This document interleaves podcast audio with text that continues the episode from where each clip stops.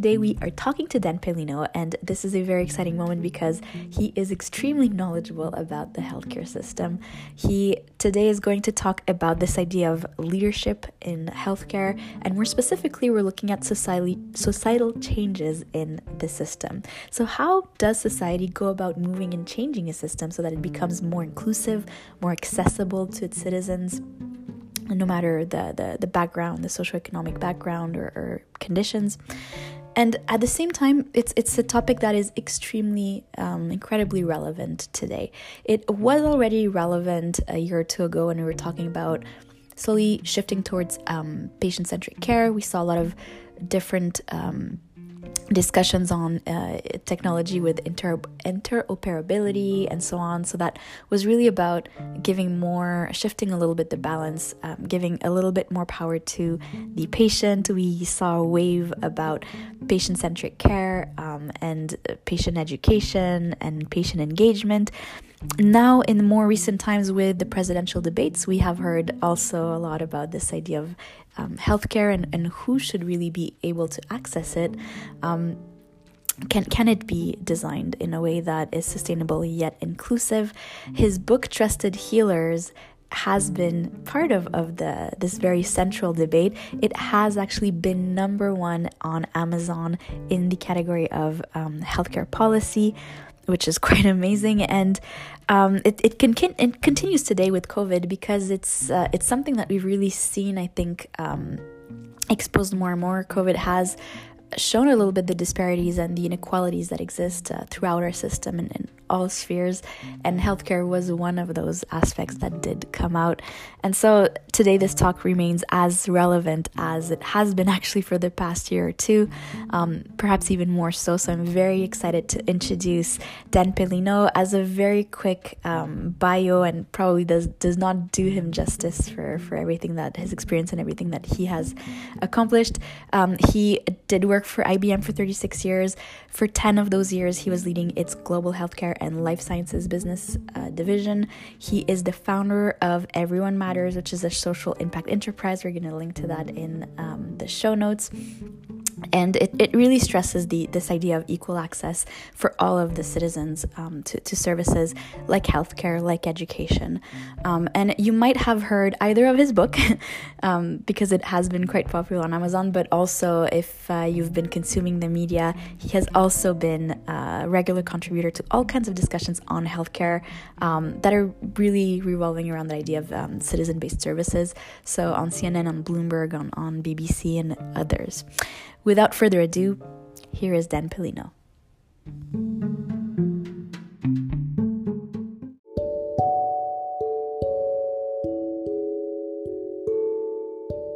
Welcome, Dan. We are very excited to have you today. Um, I'm sure that the listeners are probably already familiar with some of the work you do, but do you want to just um, re- refresh us a little bit on the, the book you've published and some of your past experiences, just to give us a little bit of context? Yeah, thanks. I'm delighted to be here. Thanks for for inviting me.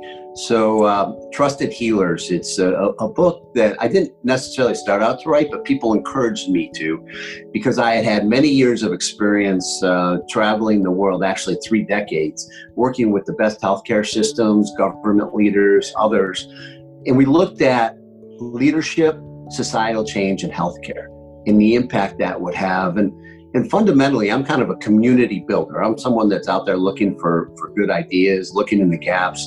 I'm an organizational behavioral kind of individual. And so i wrote the book from that standpoint of following great leaders like dr paul grundy and many others who work with nelson mandela and, and many of the experiences and i was fortunate to have my good friend um, uh, former Congressman Patrick Kennedy write the foreword for the book, and Dr. Michael Roizen from Cleveland Clinic, uh, one of the most fascinating leaders on well care, uh, be my mentor through the book, and, and many others contributed along the way. And so I, I wrote the book from their perspective so that we, as consumers of healthcare, would be encouraged by their leadership and what they've done and why they've done what they've done. And and maybe give people a few ideas. Um, I'm, I'm a person who believes in three things aspiration, inspiration, and discipline. And so, with that, I wanted to create an aspiration of better healthcare systems that would potentially inspire all of us to pay attention to our healthcare in a different way, come up with some ideas and suggestions about what should happen, and then the discipline to be able to do it. And so that's what's in the book. So I'm very curious because you are an innovator of sorts, and I, I, would like to know how would you describe the difference between maybe your thoughts and the mainstream when it comes to healthcare? Well, first of all, I, have had a chance to travel the world and, and, and, and work with leaders. And so I can see what's the art of the possible and also where we are grounded today. And we've made tremendous progress. Um, people don't know this, but the first health records were electronic health records were in 1960. And, and, and it took a long time before we actually could get them integrated into the healthcare system. We all lived through the, the era of being able to have the uh, obligatory file folder, if you will, with all of our information and banks of this behind the nurses and the administrators. Now, 98% of all hospitals in the US have all of that digitized. And, and with that, we're, we're doing so much better. So I, I have wanted to continue to encourage people to look for those kind of systems and to be able to trust those systems and find a trusted healer where their quality of life can be better if they're aware of these kind of systems and and how then to find that trusted healer and put themselves in the right system and and know what their blood pressure is, know what their cholesterol is, know what their glucose is, understand the impact of weight, trying to be able to reduce stress, get away from nicotine, make sure you're up to date on your vaccines, and then be able to have that relationship with a doctor, a trusted healer, someone that will help you uh, be able to lead the life you want to lead. Right. So there's two big components in what you're saying. You're saying one, there's a trusted healer that really knows you well, has access to your data, and is able to accompany you. And there's this other uh, dimension you're describing, which is a lot of empowerment on, um, in terms of the patient that now is not just in a paternalistic system where they're responding to um, you know orders from the doctor, but they're actively monitoring at home their health and making active decisions every day? A- a- absolutely. So, first of all, we talk about a trusted healer. Um, in the past, if you thought about a trusted healer, many people would remember like an aunt or a grandmother or someone that was for the family that that trusted healer. As a matter of fact, you may have gone to a doctor and doctor prescribed something, and your aunt, your grandmother says, "No, no, I'm just going to rub Vicks VapoRub here. You'll be all better." And of course, the chicken soup era, etc. Today, a trusted healer is really an institution or system or a practice where your information is housed. It's readily available. You can get an appointment uh, anytime you need an appointment, and you're able to have someone that you trust, and that trust is in that system, so that they would contain that information and be able to have that. So when I say trusted healer, it's not necessarily that Marcus Welby or that aunt or that one person. It really is within a system where that information is and, and what it can do. So I, I, I offer that to you within that kind of thought. Now, when you talk about empowerment, who, who amongst us hasn't gone to Google to search on whatever's bothering us to come up with whatever we think it is? The, the challenge, of course, is we really don't want to self-medicate, do we, or, or self-prescribe. So uh, it's it's interesting how we all look at that today and how we think about Google and the empowerment. What we should do with that is take that information then to a doctor and have that relationship with that institution and have them help us. Okay, and, and this does uh, require, I'm guessing, a little bit more time and schedule, right, for a doctor? Because if now I come with discussion points, it, it will take time to educate me and have this back and forth. Well, and, and, and also this is why I think we're having so many more RNs and PAs and you know registered nurses, physicians assistants, and other caregivers that are making such a difference in ensuring we don't have burnout and that you have the right people that that work with you that have uh, they're at the they, they practice at the top of their educated license. And and within that we can have more healthcare professionals that are helping us and they'll be more knowledgeable towards the same challenges that we see when we go search on dr google or whatever it might be to find that information Right. So the, the model sounds really interesting and, and inspiring in, in that regard. Then I'm looking at how we fund such a model because we already know America is one of the least effective systems in terms of how they run healthcare. There's a lot of inefficiencies uh, comprised in it. So having all this extra support for the individual seems wonderful in terms of outcomes. How do we actually, where do we find the, the money or the funds to, to have a system like that? Well, there's a couple of aspects. That funding questions is, is, a, is an important question because we have government funded healthcare, we have insurance funded healthcare. Some people like to go on their own kind of healthcare. You know, we actually have four different ways to pay for care. But what we do know is that people that are able to understand their blood pressure or manage their cholesterol, their glucose levels, etc., they are far less likely to be in an emergency room. Uh, roughly 25%, 19% less to have overnight stays, and also about 33% reduction in their cost of their healthcare system that they have for themselves. So what that tells you is that if if you do these things up front, if you pay attention to well care, and you pay attention to what you eat, and you pay attention to how you move and exercise, and you pay attention to how you think, you can actually be empowered to take more responsibility for your care than you know. And then with that trusted healer, you're less likely to be in an emergency situation, less likely to have hospital stays, and for sure spend less money on, on health care. And, and, and that's encouraging, I think. That's, that's a promise uh, of being able to take better care of ourselves. Right, and, and I've heard once the idea that um, a, system that would be efficient in healthcare would be the right care at the right time. So, not too much care that's not needed, not care that comes at a moment where you don't need it, but when you do actually need it, then you can access it. Um, but in, in that regards, I'm also curious because right now, every time you do go to a visit, you're you're paying an amount. So there is a business model that encourages um, dropping in and seeing someone or, or, doing an activity. How how do we actually have um, in, in terms of incentives and you know reimbursements, in terms of policies? What are the shifts that we see that encourage this preventive kind of care? Yeah, I think there's a couple of things. Uh, certainly, uh, one of the gifts of coronavirus to us is the acceleration of telehealth and telecare, which is significantly less costly and encourages more participation.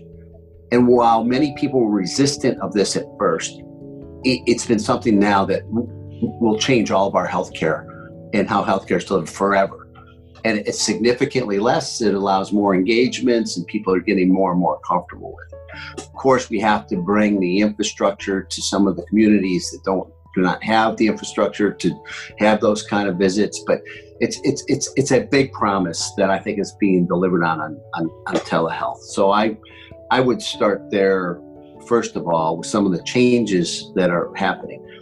Additionally, by spending more money on well care, we spend less money on sick care. You know, we as a society, actually going back to 1911, we focused on specialty care. There was something called the Flexner Report, which defined medical schools, which was what you should study biology and the sciences. And then people would go to specialty and they would pick a specialty and they would go on and do their work. And then they would be able to hang a shingle. And we've been the best specialty care deliverers in the world, in the United States, ever since that time in, in 1911. But what we haven't been is the best on well care. So we're great on sick care. And when people are sick, we definitely want them here in the United States. And we've trained that way. But there's a movement afoot, this movement of, of foot to move from what would be healthcare to health, and a movement to well care from sick care, and a movement of how you think and how you eat and how you move versus a sedentary lifestyle. So, those are all good things that society is moving towards with the challenges of lower cost, a, a different involvement model, and more empowerment and responsibility as an individual.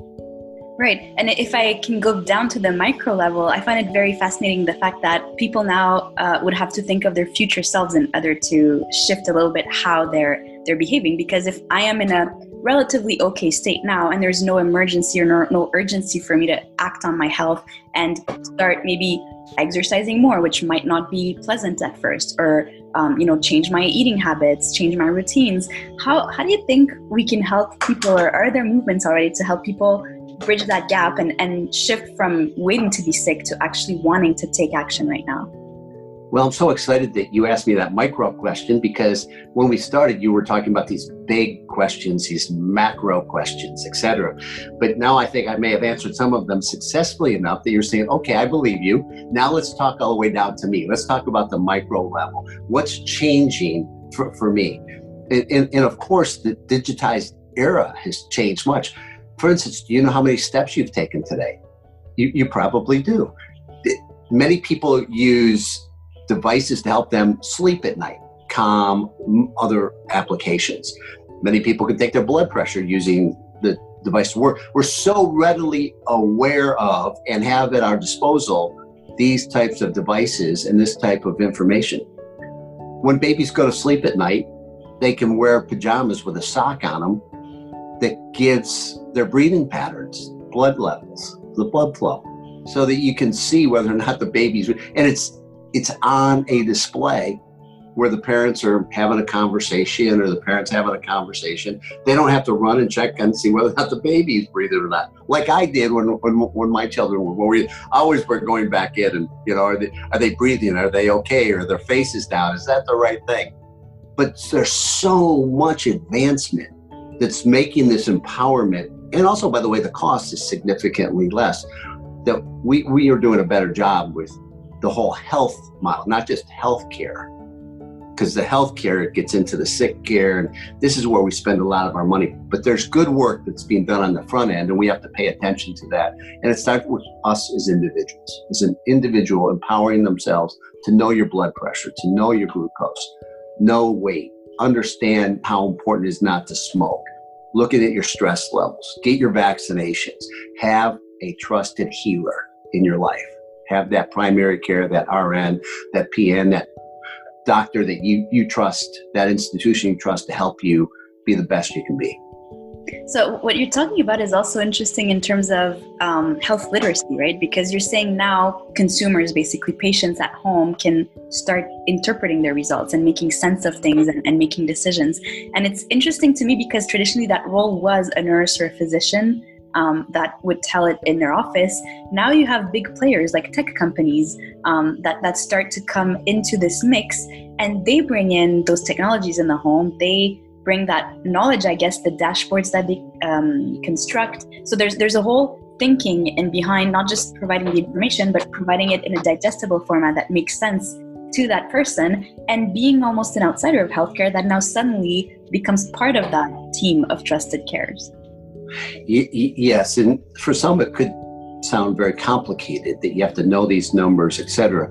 But the truth of the matter is, if you understand, uh, according to Dr. Roizen, your blood pressure, your cholesterol, your glucose levels, the impact that weight has, the idea about stress and reducing stress, and no nicotine in your bloodstream, and being able to be up to date on your vaccines, and as I mentioned, having a relationship those six metrics and those two actions of having your vaccines and then being able to have a relationship, tremendous impact, tremendous impact on, on the quality of health.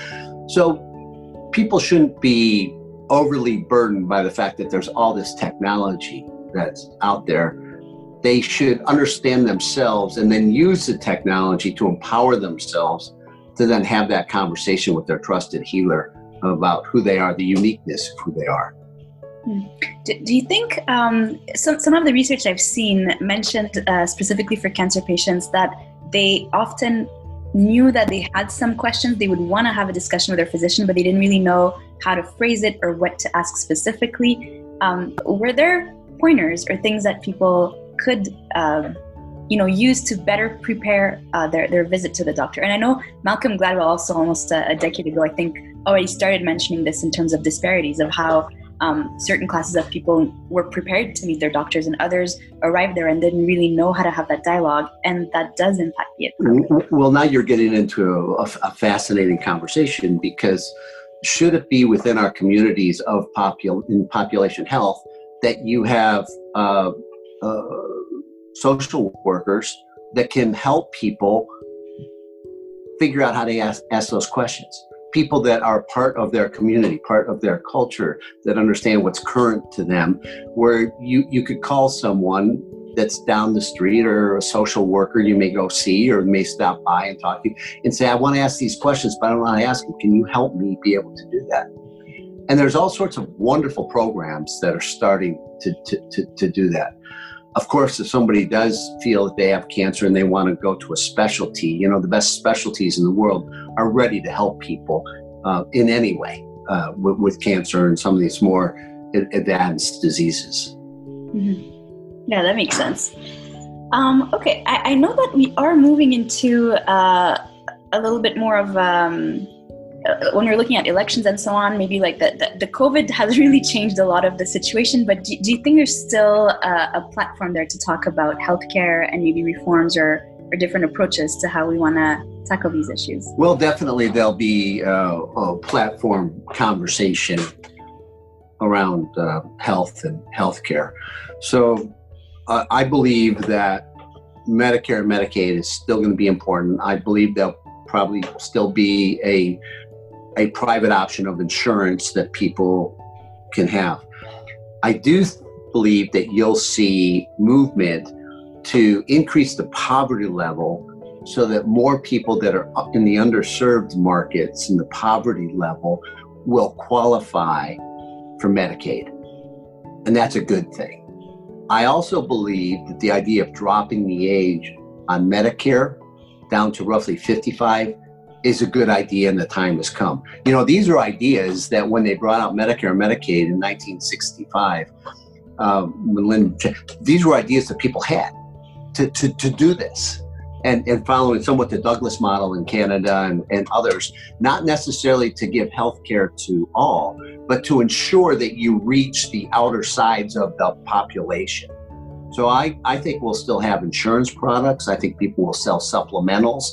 The VA will still be around where we have government owned hospitals and government owned doctors. And I'm, for one, hopeful as we address this right versus privilege, that in the right conversation, we increase the poverty level so more people that are underserved have care and that we lower the age for Medicare so that the people that are getting older that we can help them on that journey sooner than than later. Do, do you think a maybe um, coordinated approach or more holistic approach might help? And uh, this is a little bit of a leading question, but to, to clarify a little bit my thinking, I see a lot of interdependencies. Like um, we were talking about food uh, access, right? um, and SNAP programs and, and things like that, which may be revoked or might might or might not reach a certain um, number of people. And this we know is is a prime builder of health, right? What you consume in your diet has a direct impact. Um, right. I look at the education system and what is taught in biology or different classes, and a lot of the things you mentioned early on about you know six indicators that everyone should know to manage their health.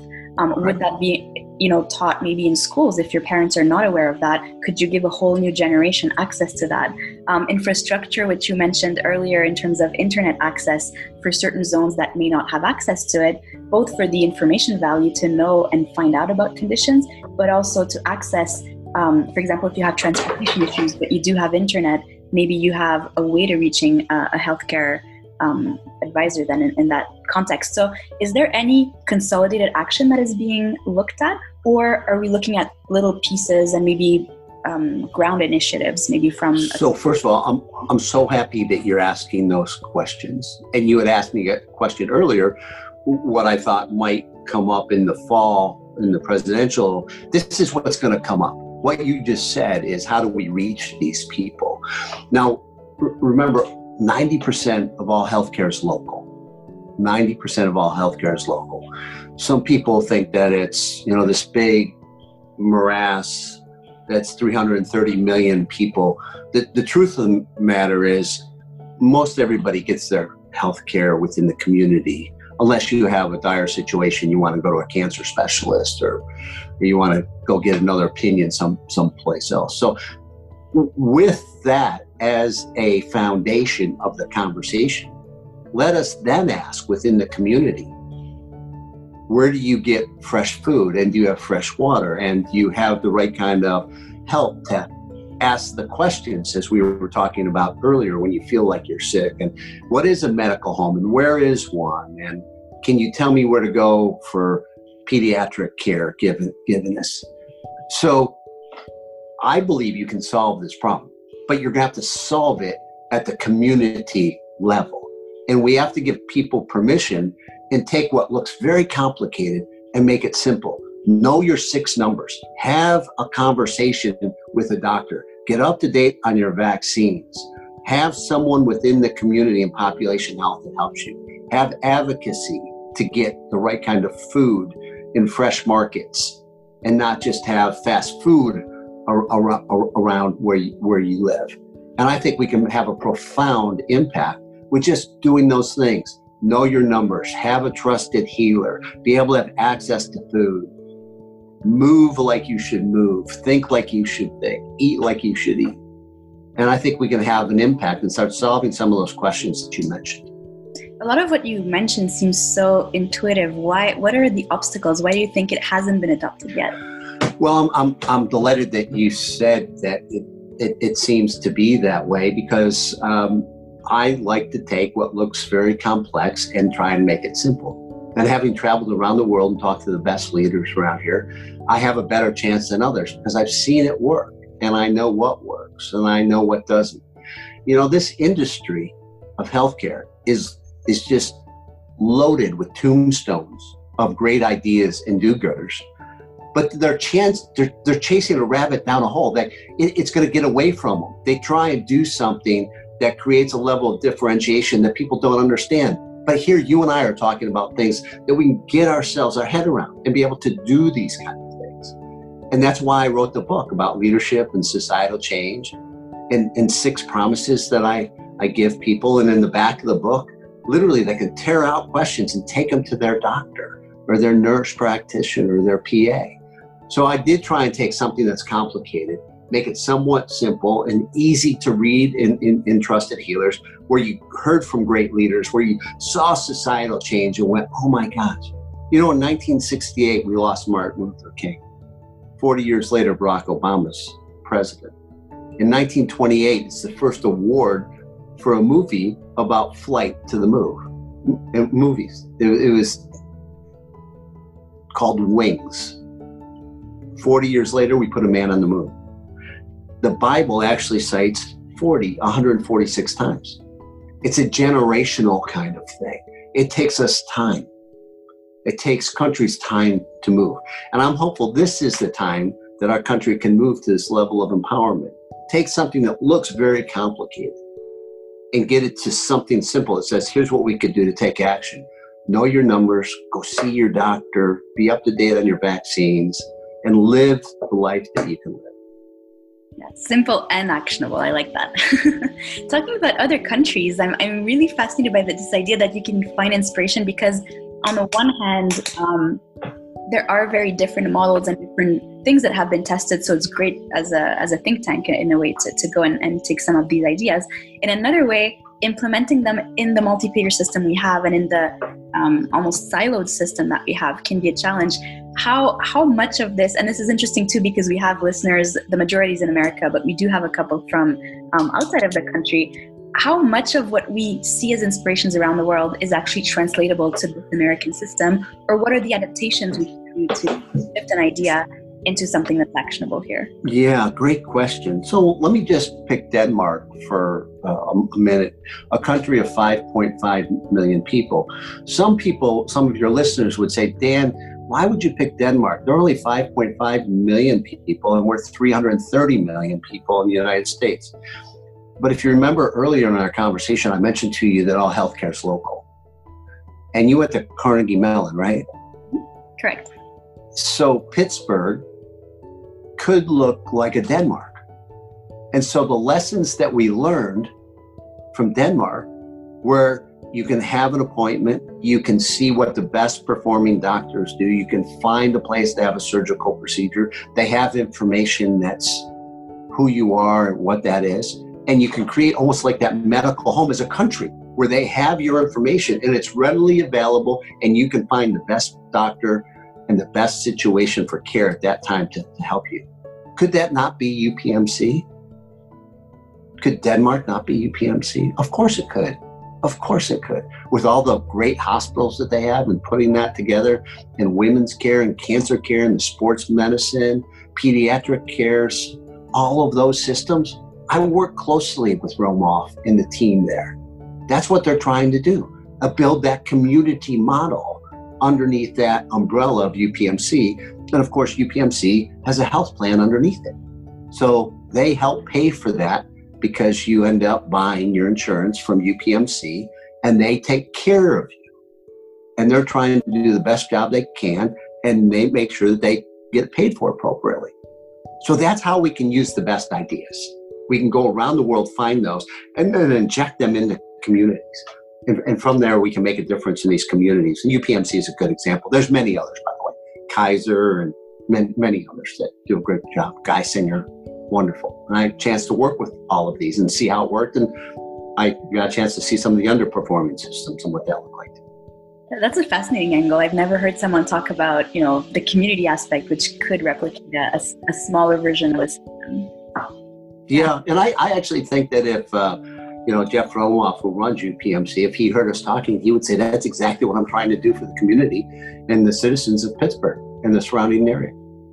How much autonomy do American hospitals or, or healthcare systems have? Because there is also an underlying policy that, you know, is a broad application to the entire country or the entire state.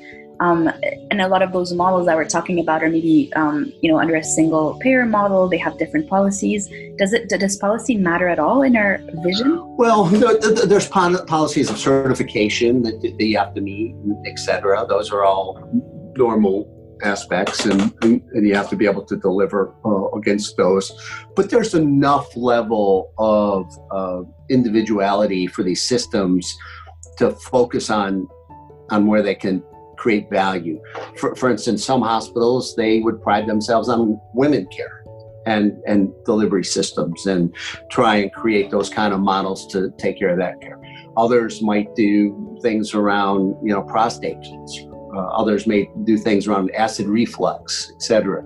There, there's certainly enough uh, leeway to create value and differentiation for those that want to move right. move forward with best practices that way.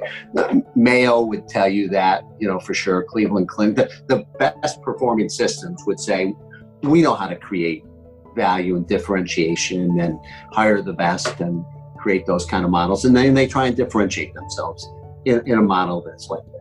Right. And this is interesting because when you're mentioning all these words, they sound like business language, right? Like differentiation in the market with competitors and a value proposition. So when you're looking at it as a hospital is a business, did you see any innovative business models within that umbrella of policy that is common to all in the States? Well, I, I, I will tell you, I, I did like the systems that had a health plan underneath them with the provider side because they were looking at the best care models and the best cost models. And so I think you've seen many group up and try and create systems by which they could take responsibility for their own risk management. So it's not just delivering the best care, which they want to do, but also take advantage of delivering that best care by keeping people healthy. Because if you have the insurance plan as well as the provider, you have an innate incentive model to keep people well. Right, it's aligned. Very aligned, very aligned and and, and so I um, that would be a good model. That you know that I, I can see how those perform well, and you create that give and take between trying to do well care for the community, doing the first dollar on on primary care, and then specialty, and then all under the umbrella. Excuse me. Yeah. So I'm, I'm taking this, um, shifting a little bit the discussion more in terms of uh, going back to that idea of the empowerment of the patient, because in these models, the the incentives might be more aligned. The patient still has to recognize that this is in their best interest and choose that, that plan or that, um, you know, not institution, but that that system that they're going to be partnering with. Um, right. And yet, what I've seen um, around the world when I look at different systems I've, I've been under, right? Was that there's always trade-offs like even in the best system that you can imagine in, in a system that healthcare is accessible to all and so on and so forth there's always trade-offs that we have to do because there are limited resources and right. you know a big demand how are there mechanisms or ways or I, I don't know if you've reflected on that aspect of the question but to me, um, you know, like we always say in ethics, that choice is the thing that makes something ethical. And for me, choice goes through tra- transparency and the ability for people to look at a system and say, these are yeah. the pros, these are the things I'm giving up, and I'm consciously choosing this, right? Knowing the, the full picture. Right. Well, now we're getting into a, a, a fascinating conversation because I, I am a behavioralist and study cultures and how people react, etc cultures are important, community is important, um, lineage is important, uh, where you came from, what you did, what you were taught. So many of those aspects go into that shake and bake bag called choice. And, and, and so we have to be careful not to have everything so regimented that we leave people out. And, it, and if it's too regimented, we will leave, leave people because we can't address all the aspects of choice and culture that's so important.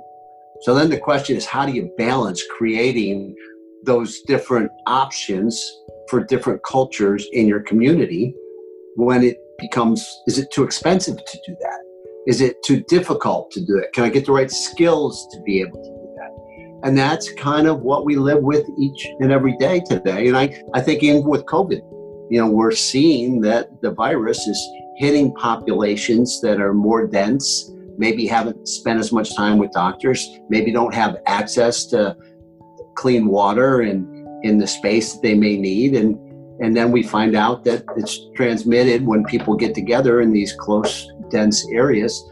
These are things that we in society have to pay attention to. And, and so, consequently, in order to live in a world of choice, it becomes that Rubik's cube that you talked about.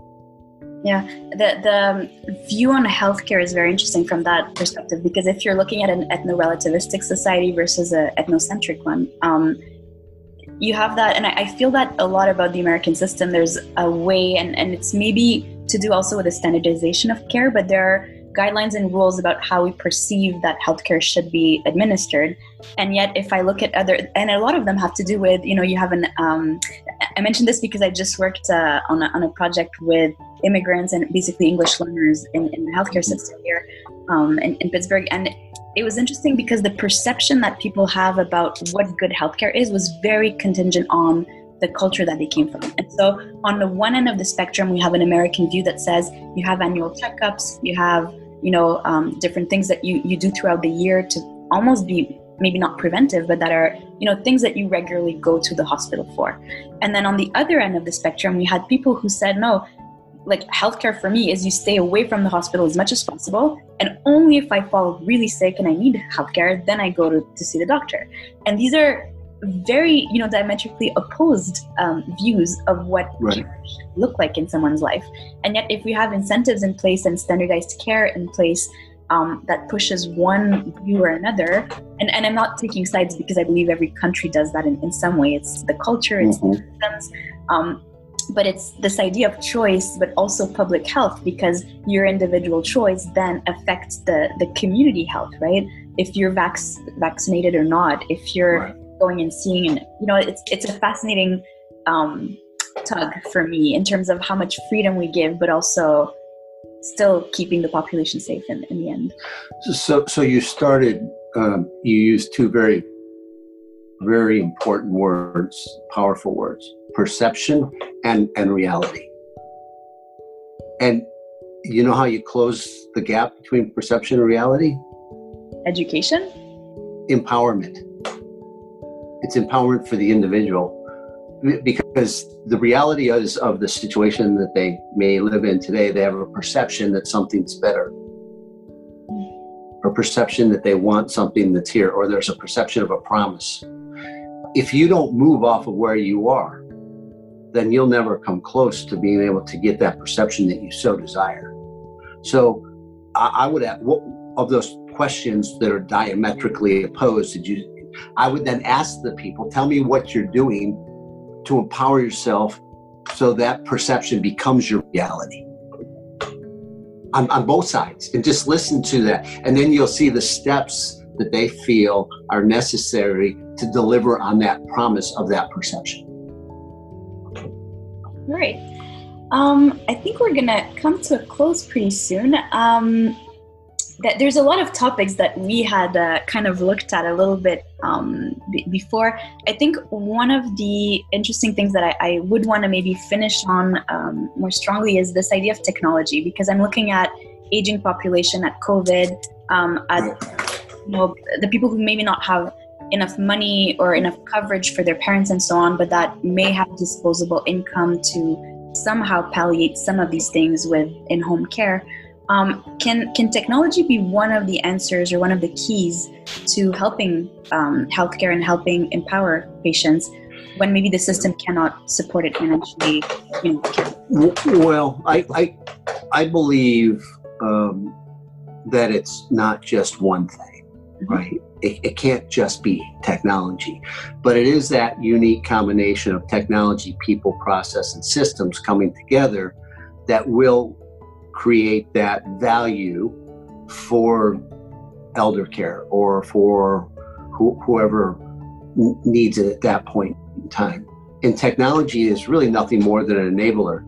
You, you were kind enough to see that you you went back to many things that I've done over my time, and and I brought out some of the artificial intelligence around Watson and other healthcare uh, innovations. And I would often say that the artificial intelligence would never be the doctor.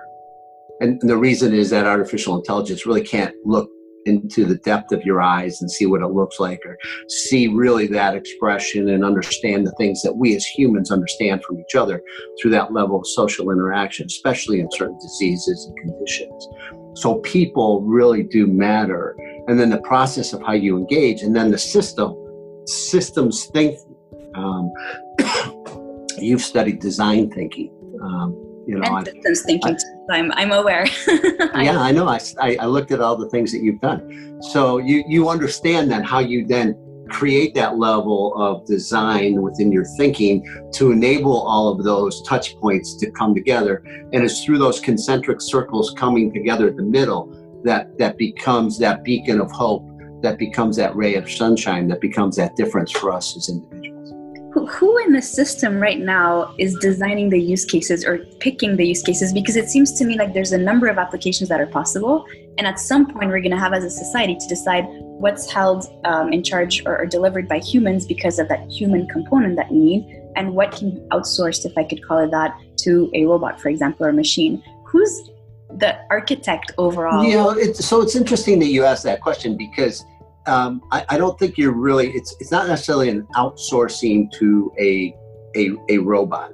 So let's just go through an application sort of a case study as what you just said for coronavirus. How, how difficult is it going to be for us like when you go to the airport and you go through tsa and they're checking for things that you have on your body and you get a green light or a red light and then they address that situation depending on the indicator. Why can't you have that for people when they walk into an office and determine whether or not they have a fever or certain conditions, etc.? We're all starting that already. We're all walking around with thermometers we're gunning each other in our head and seeing what that looks like every day. You know, we've become really, uh, the thermometer has become more important today than we ever thought it had been in the past. But nonetheless, that's not a robot, but that's the use of technology by which we can start to do population management so we don't create a spreading environment. So I do think there's much of that within design thinking where when you combine it with what's the technology, how many people and what's their skill level, what's the process that we're going to want, and then how do we create that on a system level for, so it's part of the continuum of care.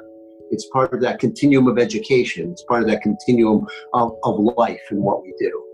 So I think we have much in front of us to do, but I'm hopeful um, and I'm encouraged by a lot of the progress we've made.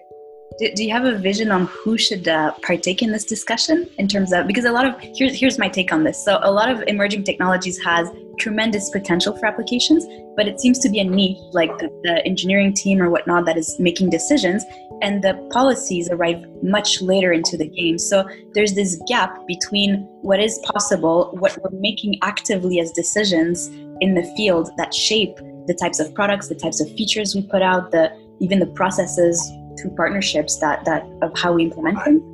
Well, um, we, we, we have to educate the, we, we have to find the people that have had experiences because believe it or not, it's important to understand the policy because you could come up with a great idea, but if it can't be funded it doesn't fit within a policy, and let's say you think the policy is going to change in 30, 60, 90 days to fit a business plan, you're sorely mistaken.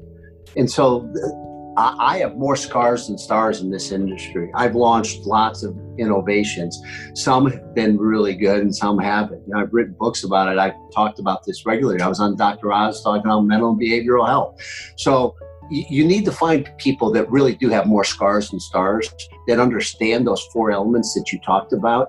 And, and those people should be the leaders of the conversation. And then they need to understand this community, culture, and currency and then be able to land this where it makes a difference. Not not at some big business level or some ivory tower in the former US Steel building, now the UPMC building. It needs to be out into the communities. It needs to be in Allegheny County serving this population and how that works to use our our Pittsburgh uh, example. And that example is not unique to Pittsburgh. That's every community in the United States. And you need to have people that understand this, and then they can put it together, and then we can have a, a, a much faster implementation of these best ideas that, that, that you talk about and bring people on to share. But we'll make a very small parenthesis. What is the currency that you're talking about? The currency is understanding whether or not um, are they building new housing projects or are they going to tear down your house and there's a super highway coming in. The currency may be who are the people moving in, who are the people moving out. The currency may be the tax base versus no more tax base. So the currency is how does this all work to, to today? Because you could understand the culture and you could understand the community, but if they're going to go ahead and bulldoze out the houses and those people are going to have to buy, it doesn't matter anymore. But if they're going to bring a bunch of people in and they're going to create housing for, for, for people, then what a great opportunity to talk about food and access and ways that you can create places for kids to go to parks and, and recreation and ensuring that you've got a really good population center to do just what you talked about before, which is have somebody help me ask the questions about my cancer. Fantastic. Well, thank you so, so much. We've covered so much with you, and I'm sure people are very curious to learn even more. So, we're going to include in the show notes uh, a link to your book uh, and a couple of resources that people can go and dig in a little more to, to find out a little bit more information. And I just really want to thank you for having taken the time. It's been fascinating to pick your brain and, and from you. Yeah, thank you. Thank you so much.